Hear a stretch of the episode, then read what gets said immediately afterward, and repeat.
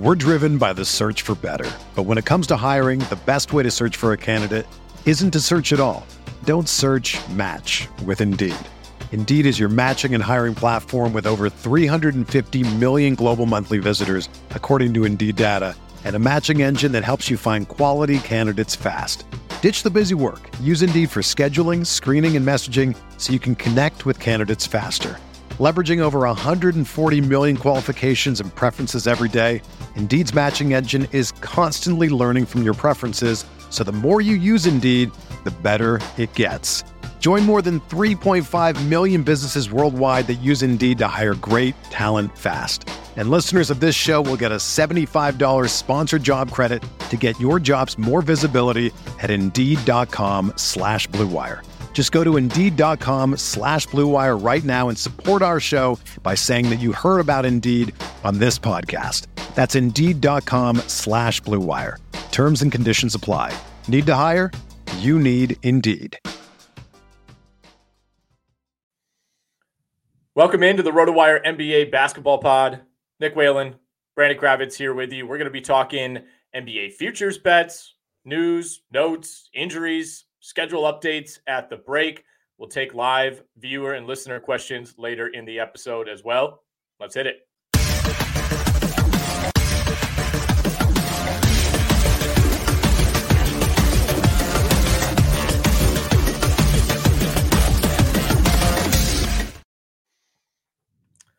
Brandon, what's going on, man?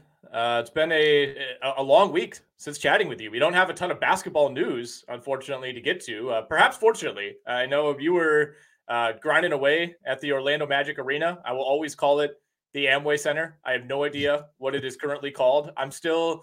This is the case for like every sports arena stadium. This, you know, NFL, hockey, baseball, NBA, like whatever the stadium was named in like 2008 is what it will permanently be in my head. yeah, I haven't come around on the Kaseya Center quite yet. Um, what? what even is that? The, that's the that's where the Miami Heat play. Uh, well, but what, I still right, call it American. I think I still call it American Airlines or yes. Yeah, I, I totally get it. Now I'm contractually obligated to not call it the Amway Center, so I have made the right. swift change to and I drive a Kia, so it's easy. It oh, was whoa. easy from day one to make. I'm not trying to brag or anything. Whoa! Didn't know you drove a Kia, dude. So um, the Kia Center rolls off the tongue for me.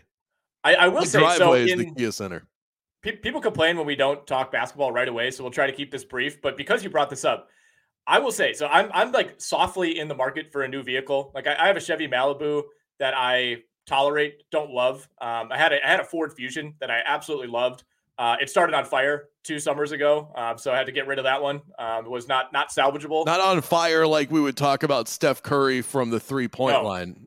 Actually no, on no, fire, like fire, fire. This isn't uh, like, like, an NBA Jam situation. Like it burned down my garage. Fire. Um, yeah, that's a story for a different day. But uh, Kias and Hyundai's in the Milwaukee area, at least, are notably discounted. I mean, they're like thirty percent cheaper than any other used vehicle oh. because there's a there's a epidemic of car thefts in this area uh, by a group known as the Kia Boys with a Z. And they they like film these exploits. There's like a YouTube documentary. There's videos on social media. It's like a bunch of high school kids that go around stealing Kias and Hyundais specifically because apparently there's something about those two cars that makes them easy to steal. You can like hotwire them with a USB. That's the rumor, at least. So have the Kia Boys That's made great. it to Orlando? Uh, not that I'm aware of, but I remember after I bought I I, uh, I bought the car not too long ago, and I remember I was telling somebody that I work with at the iHeart station in Orlando that I work at, and they go, "You know, Kias are the most stolen cars in America." Yes. And I thought, well, this is really good information to learn after I bought the car.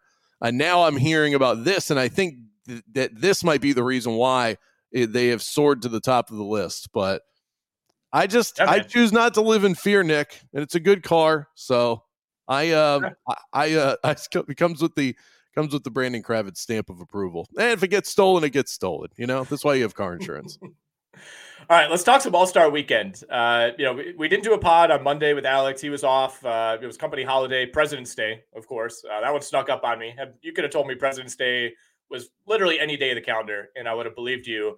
Um, so I, I, have not really had a chance to fully vent on All Star Weekend. We talked about it a little bit on, on the Sirius XM show, which, by the way, has now moved to a daytime time slot Thank goodness. Uh, 12 to 2 p.m. Eastern. You can catch us on Sirius XM Fantasy. I think this is going to go down as a disaster for the NBA. That seems to be the primary takeaway. I personally, Brandon, think this is completely overblown. I think this is kind of a, a manufactured controversy where the NBA is almost hurting itself by trying to convince everyone that, all right, this is the year everybody's going to try. We, we sent in Dr. J, we sent in Larry Bird. You know, they they talked to the guys. They're going to play hard. Maybe I'm in the minority here. I'm I'm okay with the NBA being an ex or the All Star game being an exhibition game. I don't really need four quarters of NBA Finals Game Seven intensity. Uh, I will say it's it's maybe swung a little too far in the lackadaisical direction. You know, we got Luka Doncic throwing up three quarters court shots. Uh, you got guys, you know, whipping the ball out of bounds all over the place. Like it was embarrassing at times. I, I will give that to the NBA, but I, I, think there's a medium here where it doesn't have like the NBA seems to want this to be as intense as possible, and the players want want this to be as you know street ball as possible, which is totally fine because I, I think that's the fun part of the All Star game is you know Tracy McGrady wearing two different shoes, throwing the ball off the backboard, and you know, like that's that's kind of what I come to the All Star game for. Yeah. I, I think the proliferation of threes, maybe that's the issue. Like we're not seeing as many dunks, we're not seeing as many like highlight dribble moves, passes, things like that. It's turned into each team shooting 73 pointers, which is just not an appealing product. So I get that, but I, I think this whole this whole thing about the All Star game needing to be competitive, I I just I don't feel that way as a fan. Yeah, I'm going to make a very obvious statement, um, and we'll go in more depth than this. If you don't like it, if you don't think it's good, if it's not the competitiveness that you're seeking out, which I think you're you're turning on the wrong show if that's what you're looking for, don't watch it. Your eyes are your wallets in this situation. If you don't like what the NBA is doing with the All Star game, watch something else and then check back in when they start playing regular season games again. Or if you're among the uh, the community, and I doubt anybody listening to this is in that group because you play fantasy basketball. Uh, but if you think the regular season they don't try uh, hard enough there, check in during the playoffs. You know, you can speak with your viewing patterns rather than just watching something that clearly makes you miserable. There are so many people, and that and this is what I come back to as I've talked about this for the last couple of days. What exactly do you expect when you turn on the All Star game? And why do you think that in 2024 it's that different from what it was 20 years ago? I give you the 90s were different. The 80s were definitely different. I think they were hard fouling each other in the 70s. This is not Pete Rose running a, a catcher over at home plate. You know, that those days are gone in any All Star game, and especially in the NBA. The NFL did away with their All Star game altogether for exactly that reason. We are far removed. And I think every fan would agree. I'd much rather my star player be healthy and optimized come playoff time than to give it a max effort during the All Star game because at the end of the day, who really cares? Nick, I went back and looked at highlights from 2008. This was almost 20 years ago. People are saying that we have reached an all time low for All Star games. Go back and watch the highlights from the 2008 All Star game, which our precious Kobe Bryant was a part of, who always gave it his all. That looked exactly the same as what we watched, but you brought it up. It's the three point shot. We're seeing way more threes, and so it looks different. Mm-hmm. You said exactly what I was going to say, which is I think we are misremembering, you know, the All Star game historically. And I know if you go far enough back, yeah, it used to be at least more competitive, but you know, I, I think the the score is one thing that was shocking, right? Seeing seeing 211 on your score graphic that was not what Adam Silver wanted. I, I thought the the trophy presentation by Silver was incredible. The well, you scored the most points. There you go. Like that was just an that was that summed up perfectly. I think how Adam Silver felt about this. He was visibly upset and I think embarrassed in some ways. But again, you know, why why did they think things were going to change this year? What what what changed over the last calendar year? Uh, other than having you know two old guys in, in Julius Erving and Larry Bird tell the players, "Hey, please play hard." like what what changed? Why why would why would this be the year that that everything would that switch would flip? I, I have no idea. And you're totally right. You know, they they replay these old All Star games, especially during the All Star break. Like I have NBA TV on in my office all day, every day, and they replay these old games. it looks the same. And yeah, the scores were lower, but the equivalent of scoring 200 points in 2005 was scoring like 150 points, which is what was happening in these All Star games. So yeah, I, I think there's this collective like we're forgetting that the All Star game has never really been all that competitive. I, I what, like you said about the threes, that's the one thing that you know it, it's maybe gone a little too far. Everybody, you know, you just come down, toss up a three. All right, somebody grabs a rebound, go do the same thing on the other end. There were not as many threes uh, in previous All Star games. We were seeing more dunks. We were seeing you know more one on ones. You know, there's some of those classic clips of like you know Kobe and LeBron going one on one for a possession. Like you get these these singular highlights within a game. I just pulled up a random one. 2006 All Star game. This was a 122 120 win for the East. And this was at the time that teams were scoring like 85 points a game, uh, oftentimes. This was peak Detroit Pistons, Rasheed Wallace, Ben Wallace. The Eastern Conference attempted 21 three pointers in that game, 21 in an All Star game. We've, we've like quadrupled that. Yeah. Uh, so I, to me, that's that's the thing I would fix is I don't. You can't really go out and tell the players like, "Hey, stop taking threes, but just be like, "Hey, cool, just cool it on the threes a little bit." I think it'll be a better product if we do a little bit more, you know, kind of singular one on one. Just try to do something that's not you know, jack a three, four seconds into the shot clock. I think that would actually go a long way toward improving the product. Um, I have an um, idea. I have an idea that just sparked okay. to my mind with you bringing that up because they used LED courts throughout the course of the weekend. And I don't know if these LED courts are play ready. They were good enough for a dunk contest and a three point shooting contest, but I heard commentators say, this is nice, but uh, they're a little too slick to be played on. But if they get to the point where you can do that, it would be fun if during the All Star game there were moments where the three point line just disappeared, where they actually were able to take the three point line out of the game. And then at other times in the game, it reappeared. Oh, look, the three point line is back. They could yeah. spice up the game that sort of a way and and create this uh, more of a need to to go one on one. Because here's the thing: you're right. There were th- more threes, but it's not like this looked like a college basketball game where it was clink city. They right. were going in. Like that was the thing that I was watching this game and I was amazed. Now, did I see max effort? Absolutely not. I'm not trying tr- trying to paint a picture that doesn't exist. But Nick, these guys were knocking them down. I don't have the per- do you have the percentages in front of you? I think they I think both sides shot a pretty high percentage. That's what it felt like yeah. watching it.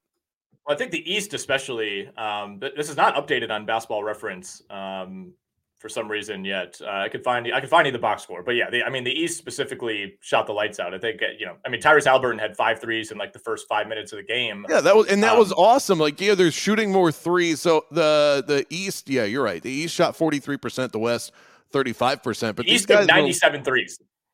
97. It's crazy. They, the East made 42, the West made 25. They're shooting too many, yeah. but they're also they're making them. Those are those are good numbers for a regular season game. And and they're and from where they're shooting the ball from. So yeah. I think that that is the way that we are definitely choosing we're looking through the nostalgic lens and it's warping reality. The All-Star game really hasn't changed that much from an effort standpoint, but shooting threes at a high clip looks like you're not trying as hard. It's the same thing people complain about during the regular season. It's the same thing I hear people complain about when they play a pickup game at an indoor court. It's like everybody just wants, wants to jack up threes. It looks like you're not yep. trying as hard as when you go into the paint. Yet again, Stephen Curry has ruined basketball, Brandon. He's done it. So it's a and it's a mix. It's a mix of the top two stars because Steph Curry brought ushered in the volume three game that has impacted the All Star game. And LeBron ushered in the friendship era. And so none of these guys want to go at each other because they're all buddy buddy. This used to not be a buddy buddy league. And that's and that's how a lot of people that are nostalgic about the 80s and 90s remember Magic and Bird hated each other. MJ hated everyone. Those days don't exist. These guys are out there hugging and clowning with each other, whether they're on the same team or not. And that's just where we are in the NBA now. I think we've a lot of folks out there have wasted a lot of breath worrying and stressing over the All Star game. It it is what it is. Yeah. I don't think it's going to change anytime soon. They would have to move it. I think that's the only way, without going into the specifics of the game itself. I think you'd have to get it out of February these guys do try hard in exhibitions before the season starts. If they have a pickup game at in in Brooklyn or you know all those different places they play pickup, they they go hard in those games. Yep. You're not going to get a, these guys are on a break. They play a busy schedule. They've got a busy schedule ahead. The playoff schedule is grueling.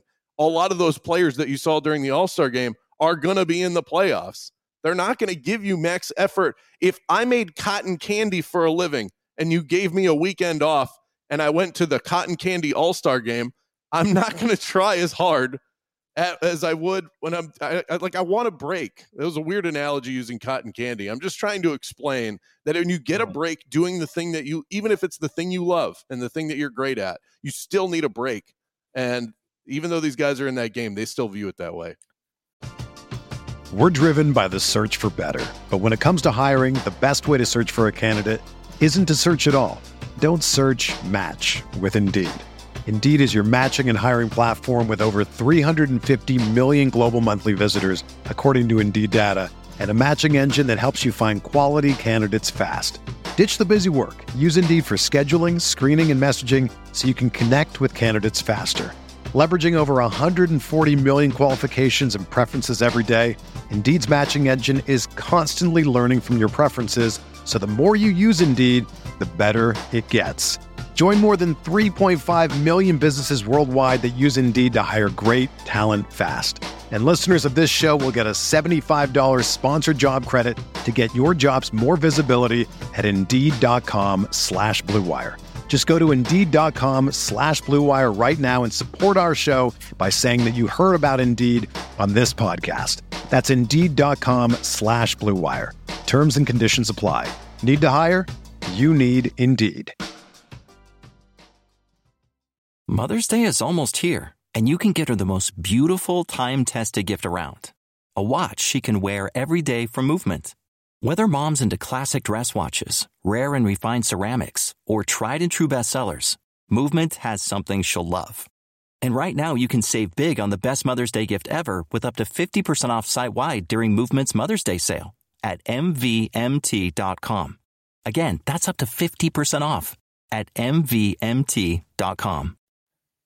I was glad that Anthony Edwards was the one guy who came out and said it. Like, I don't want to play hard. The guys don't want to play hard. And he basically parroted what you just said. He's like, this is the All Star break. It's the All Star game. You know, you, people don't want to come out here and go hard. I mean, some of these teams played on Thursday night, and I, I think including the Timberwolves, right? Including Anthony Edwards, including Giannis and, and Dame Lillard and Stephen Curry. It's like it's not. They have bigger breaks between games during the regular season than they do uh, between their previous real game and the All Star game. So I actually applaud Anthony Edwards for being the one guy who, you know, LeBron, everybody else was like, yeah, you know, we'll, we'll see how it goes. We'll try to play hard. And Edwards like, no, I'm not playing hard. I'm shooting left-handed. That's not care. what it's about. And there, no. and and you also have to compare the All Star game now compared. And I think a lot of people just don't see this side of the NBA. It's different than it was in the 90s or even the early 2000s. These guys have functions to go to every single day. They are at wherever the All Star game resides. This is not just kick back, relax, and then on Sunday night you play a basketball game. It's so much more intense than that. And so these guys are worn out and they're already worn out from the season. I'm not trying to throw anybody a pity party, but just understand the this is a this is like a work convention while you while everyone else in the league is allowed to kick back, relax and hang out with their families and these guys are still in a position where they're supposed to entertain you. Um, they just, yeah, they don't care. And I don't think there's really anything you could do about it. All right, so we got a, a comment here. He says they should play the All Star game by conference, uh, which which they did do this year. The winner gets Game Seven at home. They will start trying harder. I don't think so. I don't think so. I mean, the, the majority of the guys in this game probably know they're not playing in the NBA Finals, right? Um, you know, is, is, is Scottie Barnes gonna gonna go really super hard for the 17 win Raptors uh, because you know they have a chance to to get Game Seven at home? I, I just don't. I don't think they so. tried this in baseball. It didn't work, and they changed it for no. exactly that reason. It doesn't work. yeah, work. It doesn't work. I, I, don't. I don't think that would be enough. I know some people have said, "Oh, you, you know, pay everybody five million dollars and then they'll go hard." Like maybe I don't really think that's the way that the NBA wants this to go, where you're you're just paying off players to to try a little bit harder. I think that's I think a weird look too. It's a weird optic because these guys already make so much money, and now they need to make loads more in order to care about this. That the only way to change it in terms of effort is to move the date. I think it's and things have yeah. just simply. I know it used. It's always been in this spot, but just based on the way these guys are managed as athletes, the schedules that they now have in front of them, every series is seven games in today's NBA. That was not the case back in the day. Um, I I think if you want max effort, make this a Christmas event. I, do you do you agree if they if they said if the all star rather than an all star slate on Christmas Day, this game was on Christmas? Do you think they would try harder? Uh, I don't think it'd be enough time, right? I mean, that'd be too early in the season. Whereas, you know, now it's like the two thirds mark. That would be like the one third mark. No, I don't. I don't think. I don't think that would change anything. To be honest, no. And and you know, you could move it after the NBA Finals. You know, like more of like a Pro Bowl type of structure. I don't think that would help. I think that. nobody would go. And once their season ends, those guys are on vacation. They're not. They're not flying back from Tulum or whatever to to go play in the All Star game. I think we just have to accept that it is what it is, and I think Adam Silver needs to stop trying to convince everybody that it's that it's something that it's not. Um, Matt Carmody, noted Bucks fan in the chat, says as a Bucks fan, it was nice to see Lillard do well. I agree. Big weekend. It was a breakout performance for him this year.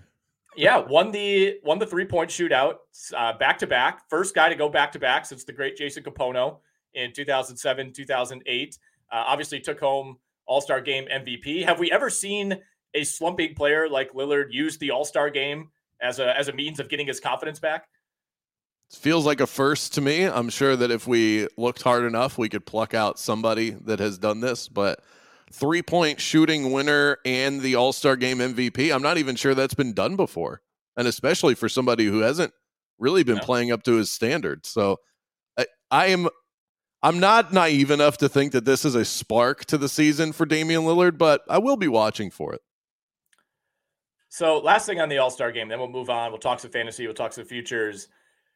Dunk contest was a disaster disaster. I mean, the telecast was one of the most thoroughly confusing hours of television that I've ever watched. Like the scores didn't make sense, the dunks were bad.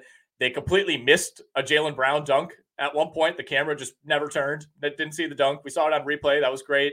Uh, I mean, it was it was bad. I think this was as bad as it's ever been. And there's been some some pretty bad ones in the last uh, decade or so do we need to make the three point contest the marquee event? Like, should that be the, the end of the night? Should everything build toward the three point shootout? Should everything, you know, maybe build toward? I, I think we're going to see more of this, you know, Steph Curry versus Sabrina, Steph Curry versus Caitlin Clark. You know, maybe we get some other players in the mix, get some more WNBA promotion. I'm totally fine with that. I mean, that to me ended up being the highlight of the night, whether the NBA intended that to be the case or not. I am not an abolish the dunk contest guy. I love it too much. There's too much history. There's too many great moments over the years that have come out of the dunk contest. I think this is something where they need to find a way to motivate players. Like I, I would actually be okay with them raising, you know, the payout to, to participate in the dunk contest. I don't think you I don't think you, you can pay off players who are already making fifty million dollars to try harder in the All Star game. But if you're putting five mil on the line for the winner of the dunk contest, maybe that pushes Ja Morant or Zion Williamson or you know a, a healthy Shaedon Sharpe if he was healthy this year to participate in that because it's just it's not a good look to be bringing up half of the field from the G League every year, which is kind of what it seems like it's going to be going forward. I think the easiest thing to do is what you mentioned at the top. Just move it to the front. Just move the I think our expectations would would shift back to more of to more to be in line with what we're actually going to receive as viewers if they just didn't treat it like it was the main event because it doesn't i have to force myself to stay up for the dunk contest now. I'm not excited to do it. I'm just i like i have to then stand up from the couch so i don't fall asleep kind of move. The three point shooting contest does feel like it's moved into that main event stage. I wouldn't be opposed and this is somewhat of a drastic idea if they just if they just melded the skills challenge with the dunk contest where you have this you have stars that compete in the skills competition if the dunk a creative dunk was added to your score at the end of the skills challenge and it was all sort of all encompassing and just make the skills challenge longer i wouldn't be opposed to something like that. The dunk contest is dead but i don't necessarily want to see it go away either. Um, the fact that Mac McClung, who by the way I will have on my show later on today, so oh, we get a chance to chat with Mac. Um, he is in the history books now with Michael Jordan as one of the only back-to-back winners ever. Man. Jason Richardson, Nate Robinson, Michael Jordan, and Mac McClung. That's the list. Uh, it's a no disrespect to Mac, but that's a travesty. Um, and they, they got to do, they have to do something, but I don't think we're going to get to a point where the Stars want to compete. I think mm-hmm. that sh- that ship has already sailed. So whatever idea they come up with, if we're going to be realistic about it, I don't think it can involve the Zions of the world. LeBron, you want to go back to LeBron's era ruining something? LeBron ruined this. There's no oh, debating oh, that. He's the only up and coming top star through the history of the NBA that didn't compete in this. Jordan did it, Kobe did it.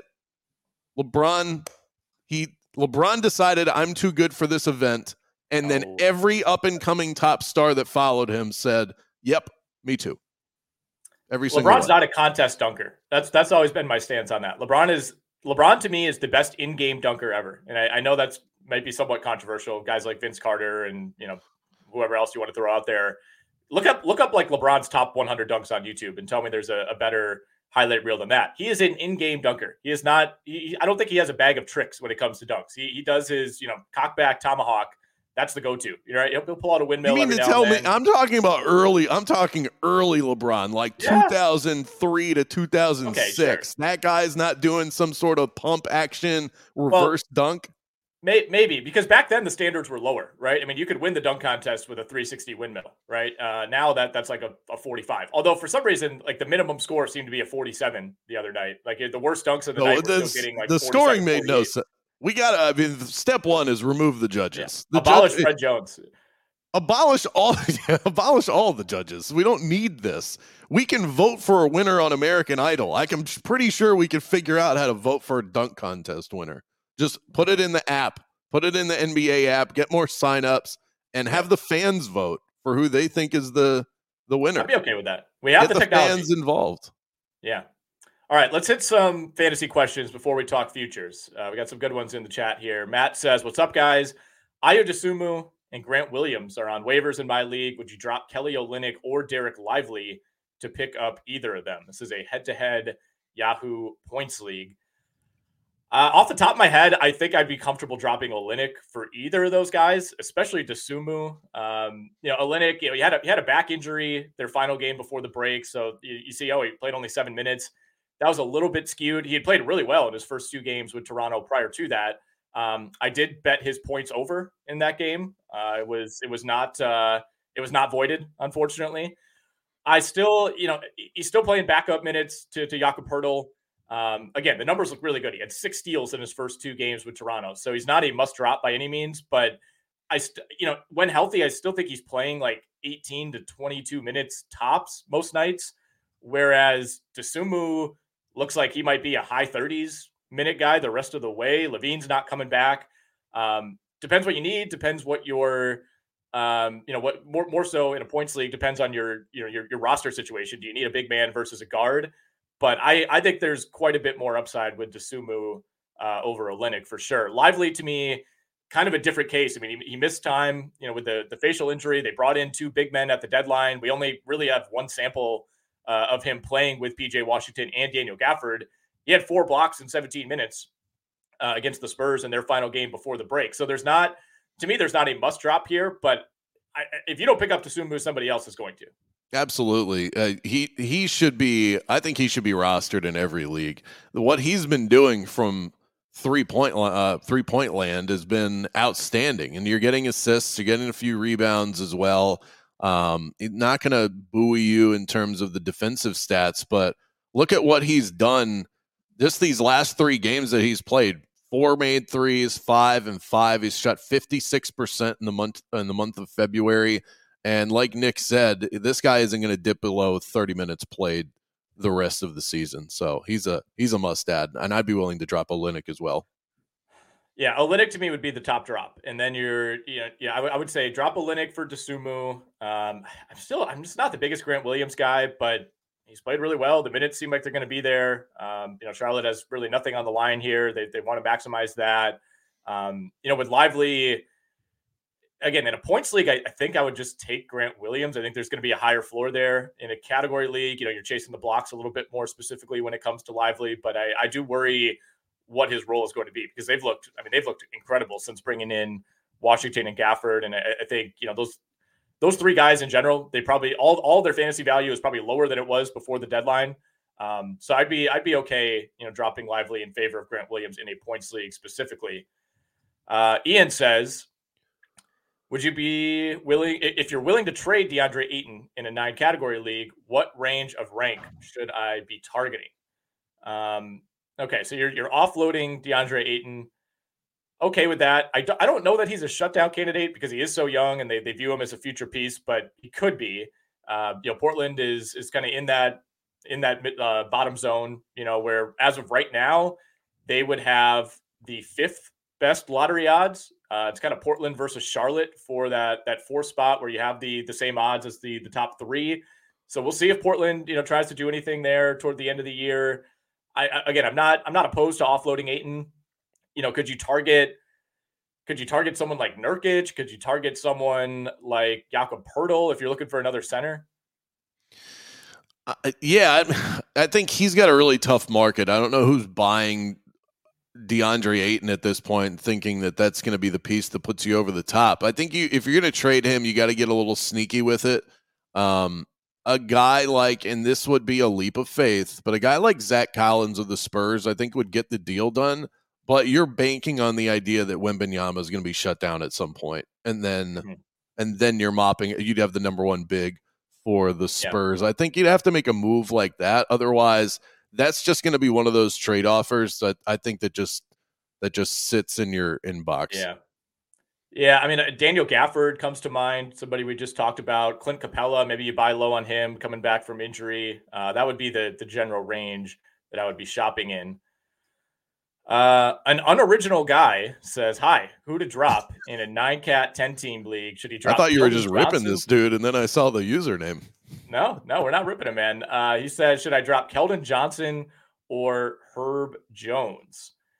Good question here. Uh, you know, Keldon Johnson has, has fallen off a bit uh, over the last few weeks. Minutes have, have started to decline for him. Uh, Spurs rotation still a mess every single night. Herb Jones, meanwhile, started to play better. Uh, had that you know month plus long stretch where he was just not really giving you much on the defensive end, which is obviously a big concern for Herb Jones. That has started to come around. He did not play well in their final game before the break, but prior to that, uh, had a pretty nice run. No Dyson Daniels for several more weeks. I mean, he could miss the rest of the season with the meniscus, and I think that's really going to help Herb Jones. So in a in a nine cat league, I would I would keep Herb Jones and I would drop Keldon Johnson. Um, you know, I mean, Keldon Johnson, you're, you you know, you're, there's several categories that you're concerned about, whereas Herb Jones is going to give you a much higher floor. Um, you know, Keldon Johnson, not a good free throw shooter. The field goal percentage is all over the place. Defensive stats really tend to come and go. Um, it's actually been a little bit better lately than you'd think, but the scoring, the rebounding's been down. He doesn't really generate assists, so I would I would drop Keldon Johnson. Yeah, Keldon Johnson is one of the more erratic players in the NBA, and that and that comes with the territory of being on a bad team. But he's also part of the reason they're a bad team, in my opinion. Um, not a guy that you can trust game in and game out, and he gives you these spike performances, but he'll go right back. He'll go from 21 points and 16 rebounds to seven points and and one. You know that yeah. uh, I I would just rather have the safety and stability of a guy that I can trust and, and fills up more of those um, those categories. Herb Jones, Herb Jones rather would be the uh, choice for me as well. Uh, all right, uh, Umad says Jokic and Nesmith or Luka and Bagley going forward uh, in a 14 team nine cat head to head league. Uh, so this, I, I, assume, you know, this maybe is a trade offer that either you're throwing out there or someone has presented to you. Oh, this is tough, man. I, I, I think you know, both of these guys are so close. Obviously, Jokic and, and Luka, and then Nesmith and Bagley are, are, comparable in their own way as well. I think I would just, uh, I, I, think I still want Jokic. yeah, this trade come this when you have two players of this caliber that are two of the top five players in fantasy. The secondary player in the trade is almost irrelevant, yeah. um, especially when you're talking about names like this. So it really comes down to who do you want more, Jokic or Doncic. Love both, but I would still take Jokic over Luka. Yeah, it's close. I mean, Luka's been the better fantasy player for the last month or so, and I, I think that should continue. I mean, Dallas is going to be in a dogfight for seeding to stay out of the play-in zone. I, I mean, I actually I like Nesmith more than I do Bagley. I know I said they were comparable. I think I'd rather have Nesmith. So to me, that does that does break the tie. So I would I would take the Jokic Nesmith side, but I'm okay with either side of this. I mean, Luka, the counting stats with Doncic are insane, right? I mean, it's basically 36, 10, and 10 every single night. So again, as we always say, positional need. Um, you know, that's part of it as well. If you're in a category league, as you are, um, you know, you're, you're if you need, you know, certain categories with Luka, they're fairly comparable. Obviously, he's going to give you more threes. I think that would be the big difference. Um, but Nesmith is obviously going to give you way more threes than Bagley, so maybe that offsets it. Um, all right, let's see. Mr. A, not Dr. A, Mr. A says, Do I drop Dosunmu to pick up Keyonte George? Uh, no, I'd keep Dosunmu. I'm, I'm really high on this guy. I love what I'm seeing. I think he's super efficient, and and the Bulls are going to continue to give this guy room to grow. So I'm not, I'm not trying to move off of him.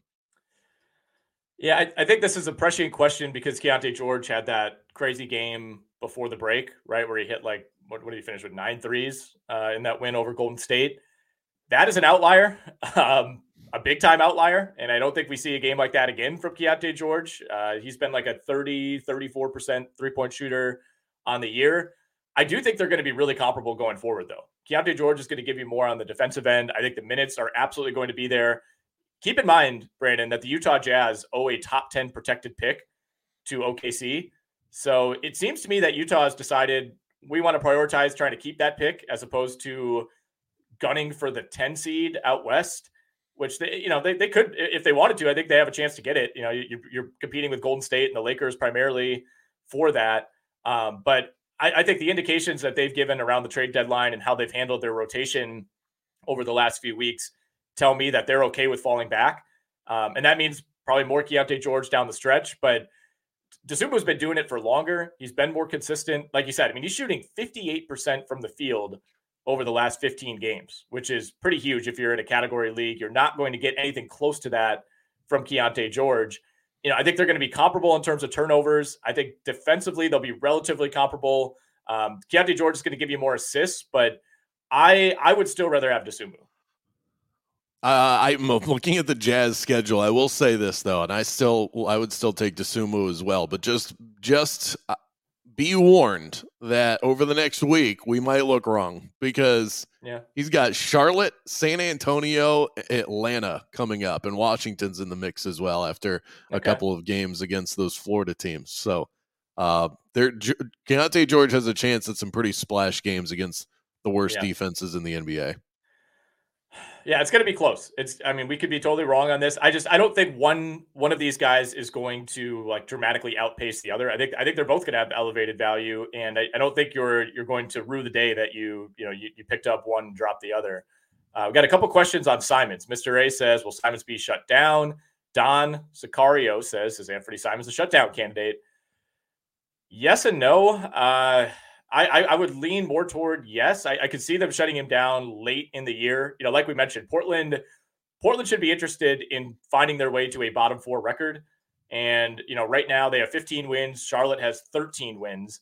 San Antonio has 11. I, I think it'll be tough to catch the Spurs. I don't think they're catching Washington or Detroit. So Charlotte versus Portland the rest of the way for those lottery odds uh, is something to monitor. I mean, Simons is so young. He's a part of their core. They're losing games anyway with him out there. Like it, it's not a Malcolm Brogdon situation. Like that, that's DEFCON, whatever the highest DEFCON is. I don't know if it's one or eight or whatever. Uh, if we want to go like Richter scale, that's like an 8.4 shutdown.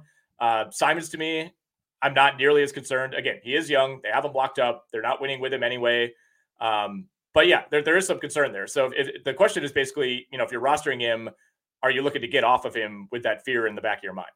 I, yeah, I'm not really worried about Anthony Simons as much. Malcolm Brogdon for sure because he's a veteran. DeAndre Ayton is a guy I would have real fear if they're going to go shutting players down. Uh, Anthony Simons is a score first player. Uh, great that he puts up the numbers that he does, but I don't think he's somebody at this point in his career that's impacting wins and losses. So you might as well just continue to let him grow as an NBA player. It would be like shutting down Scoot Henderson. Why? You know, you still, even though you're angling for a pick, and I get that, uh, you still need to grow the young players that are on your team so that when you add somebody to your roster, um, you're ready to take that step forward. They could go either way with it, but that would be my thinking. Is it would it would seem more counterproductive than anything else to shut him down. Ant says, "Hey guys, I got a log jam on the wing. Who should I drop? Josh Green, Tim Hardaway Jr., or Tari Eason in the category league?" Um, do we have an update on when Eason is coming back? Right? Not really. Uh, not yeah. really, and that's that's the the kicker here. Um, I worry about Tari Eason specifically because it's been so long, right? We haven't seen him since New Year's Day, and during that time, you know, Cam Whitmore has taken off, Amen Thompson has taken off. I think the context has changed for this Rockets team, and I, I just I don't know if they bring him back and say, all right, we're, we're just handing you 25 minutes. Amen, you're, you're playing 18 minutes a game again. You know, Cam Whitmore, you're, you're, you know, back to playing 15 minutes a game. Like, I just, I don't know if that's going to be the case. I think there's going to be a ramp up period for him whenever he does return. Like, he could, he could be back this week. We have no idea. It could be another two weeks. Um, you know, this didn't seem like it was going to be as long term of an injury as it's turned into. So I, I I'm, I'm not saying I, I don't think I need to rush out and, and grab Tar Eason right now. I would say I would I would hold Tim Hardaway. I think there's still a decent amount of scoring upside there. And, you know, most of their moves at the deadline were concentrated in the front court. Nothing really changed for him. Josh Green, it's going to be hit or miss, right? Yeah, I, I think when when Luka or Kyrie are out, you know, we've seen him have some nice games. When everybody's healthy, the minutes haven't necessarily been there. You know, he's a pretty low usage player. You're, you're just hoping you get a couple of steals. Um, so I'd be, I, I, would say I would be comfortable dropping Josh Green or Tari Eason. I would hold Tim Hardaway. Yeah, the Eason news. I'm looking at the uh, the report at RotoWire. Lower leg injury is going to be reevaluated around this point, probably maybe even as we speak. But experiencing lingering pain in his lower leg. That to me does not sound like uh, that. It it just sounds like one of those things that's going to extend longer than it's supposed to. What does that even mean? Um, I I would uh, I would drop Tari and stop hanging on for hope. Uh, Jay Sizzle eight ten says he wanted to drop Klay Thompson for Tre Mann in a nine cat ten team league. Is this a good move? Man, hmm. uh, wild that we're getting this question, uh, and it makes sense. Are. I mean, Tre I, I went been great. Yeah. I went and added Tre Mann all over the place last week. Uh, he had a great game before the break. Uh, he's really been doing everything. he rebounds really well for a guard of his size. He's playing a ton of minutes. He takes a ton of threes. Um, you know, he's handed out at least six assists in those first three games with Charlotte. So there's there's a real case here. Um, it, it kind of depends if you think bench Klay is going to, to be a thing here going forward. I mean, obviously went crazy, 35 points off the bench, seven threes against Utah, but it's been really, really spotty other than that. Um, if you're in a category league, mm. to me, it depends like how, how much do you really need the threes? Because I, I still think Klay is going to be more dependable. He's going to give you a higher volume of three pointers. I think Tre Mann is going to give you way more counting stats overall. You're probably going to have to live with, if you're in a nine cat league, which you are, you're going to have to live with more turnovers. You're going to have to live with some nights where he's four or 15 from the field, but you're also going to get those from Klay. So I, I think there's a real case here to, to pick up Tre Mann. There's definitely a case for it. It's a really good question. The fact that Klay Thompson was pushed to the bench and then started to play a lot better makes me want to hold right now rather than moving off of him. I want to see what this looks like. You know that if he does it again, and maybe even if he doesn't, this guy's going to be scooped up with the quickness. And uh, there's always another Tre Mann out there. No, I know I know that he's playing great, but if Klay Thompson continues to overperform in his new role, you're going to be sorry that you let him go. I would just wait another moment on this. Uh, Trayton says, "Hey boys, what's up, Trayton? Should I drop Bagley, Mann, Dosunmu, Caruso, or Middleton to pick up Ausar Thompson?" Hmm. Well, uh, we're in on Tre Mann. We're, we're in on Dosunmu. Drop him. And, I think it's yeah. I think it's Caruso or Bagley for me and I still don't know if I would do that. Uh, you know, again with Caruso, you need the steals, and yeah, yeah I mean, love the defensive stats with Caruso. Yeah. yeah, so it depends on what you need those. If you if you're good on defensive stats, I'm actually okay dropping him because he doesn't give you a whole lot else. You know, offensively, rebounding, assists. Bagley is a center who plays for the Wizards, and they don't have many of those. He's got back to back double doubles. He's playing a ton of minutes. I, that should continue. We'll see. You know, they've started to integrate Richaun Holmes a little bit. I don't know if that's that big of a threat. Yeah, I, you're in a pretty good spot here, man. Like, I, I, don't think any of those guys stand out to me as a must drop for Ausar, who ultimately is still fairly risky. Um, I, I would say this if, if you need to move up in the standings, if you're in like fourth or fifth right now and you're, you're kind of gunning for something, I think there's more potential upside with Ausar than there is Caruso. Yeah, um, I would lean Bagley, and and I agree. You're really targeting upside. You got to limit your expectations when it comes to Ausar, though. I think we already saw the best from him this year. Um, he also says Dennis Schroeder and Ben Simmons are on the wire. I wouldn't touch Ben Simmons. I don't. I'm not messing around with that. Uh, Schroeder, who knows? Uh, you got a new coach in there. The great Kevin Ollie taking over in Brooklyn. I, I no, I, I don't. I don't think I would consider those guys. I think you're in a pretty good spot with the names that you that you brought up. Yeah, um, Simmons um, is a no go for me. I added Dennis Schroeder before the week before the All Star break, right after he was traded. I thought um, I'd get ahead of the game there and immediately throw him back on the waiver wire, and I, I don't think I'm going to reg- regret it. Okay, last one here. Uh, Hilton says for playoffs, I have both LeBron and AD. Yahoo Points head to head league. Both of them have two games in week two of the playoffs. Do I try to trade both or just LeBron? Yeah, good question. I mean, that's the thing in these these head to head playoff leagues is you know game count becomes huge at the end of the season in the playoffs. It's reasonable. Yeah. I mean, I, I think obviously you got to be getting a, a, pretty decent return here, and you got to hope that maybe someone else isn't paying attention to the schedule. Otherwise, you, are going to have to expect to take a discount on that deal. Um, I, you know, I'd have to look at what the playoff schedule looks like in, you know, in week one and and beyond. You know, if those guys have four games in week one, four games in week three, it's like maybe you can just survive that. Um, I don't, I don't know if I would trade both. That might be a, a bit of an overreaction, but yeah, um, yeah. I, I then who do you pick?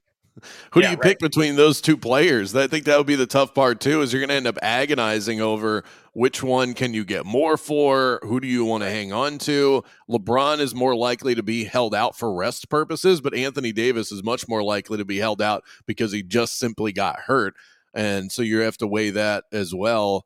Um, I think I would end up in gridlock between who had actually I, what I would do is I would just send trade offers that you know you're winning if you send them out. So uh, not unrealistic, but definitely give your give yourself the edge. Send out offers for both, and then see. You know, it's unlikely that both are going to be accepted, and just see if one sticks. Maybe just no, see who get a feeler for who's more valuable to your league mates. Right. I believe if I'm looking at the correct week here, this is the week that begins March 17th. The Celtics have five games that week. So, you know, I mean, it sounds crazy on the surface, but do you float out like LeBron for Derrick White? And, you know, you, you're probably getting more out of five games of Derrick White than you are two of LeBron. I heard a stat today. Derrick White leads the NBA in plus minus right now. Yeah. Not that you get Makes sense. fantasy points for that, but it just goes to show how mm-hmm. how valuable he is. We we had the segment that we did weeks ago where we talked about the players that have been populated most on successful fantasy basketball rosters. And Derrick White was a name that popped up that I think shocked us both. Um, yeah, that I would need a two for one on that, but I like where your head's at in terms of the strategy in place. Okay, we got one more in at the at the buzzer here, Brandon. Curry or Lillard and Kuzma in a 14 team, nine category league. This is a, a, tricky one. This to me completely depends on if you think Damian Lillard is bouncing back from this month and a half slump. If you think he is, I would take this deal 10 out of 10 times and, and I would take Lillard and Kuzma. If you think Lillard's going to keep playing like he has for the last month and a half, then Curry is the is the more valuable side of this. It, it's really eye of the beholder. I mean, Damian Lillard, it's hard to imagine he could be any worse than he's been. Yeah, and as weird as this sounds, I actually think you're buying Damian Lillard at the top of the market right now because of what he did in the All Star game. Uh, oh, come on. There are people that are going to look and and and elevate his value.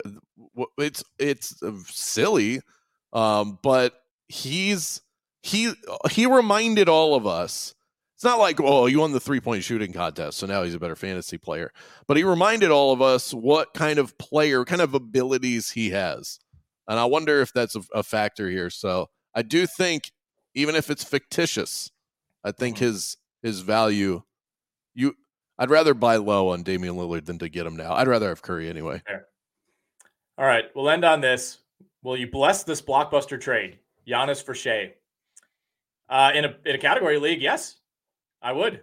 Uh, if it's category league, I, I would absolutely rather have Shai. Um, obviously, the free throw percentage is the the big differentiator here. In a points league, it's still close. Giannis has been the better fantasy player by about three fantasy points per game. Um, but in a cat league, I, I think you got to go Shai. It's really not that. I mean, they're separated by like a round, round and a half right now if Nikola Jokic wasn't in, um, the star that he was, Shai Gilgeous-Alexander at this point would be a lock for NBA MVP. And a lot of that is because of his efficiency shooting, the way he shares the basketball, and what he does on defense. All things that factor into what make him a great fantasy asset. This year, it is Shai. I agree. So blessed. All right, good questions as always, guys. We got we got so many that we couldn't even talk futures, Brandon, which is uh, not necessarily a bad thing. But we'll hit those next week. Uh, we'll talk about those on both of the RotoWire shows on SiriusXM. You can hear us 12 to 2 p.m. Eastern, Monday through Thursday on SiriusXM Fantasy, and you can listen to the RotoWire NBA show on SiriusXM NBA Radio 7 to 7:30 p.m. Eastern. We talk fantasy, we talk gambling, we get you ready for every NBA slate. We'll be back tomorrow night for that uh, once games resume. Brandon, good stuff as always, man. We'll talk next Wednesday. Bye, guys.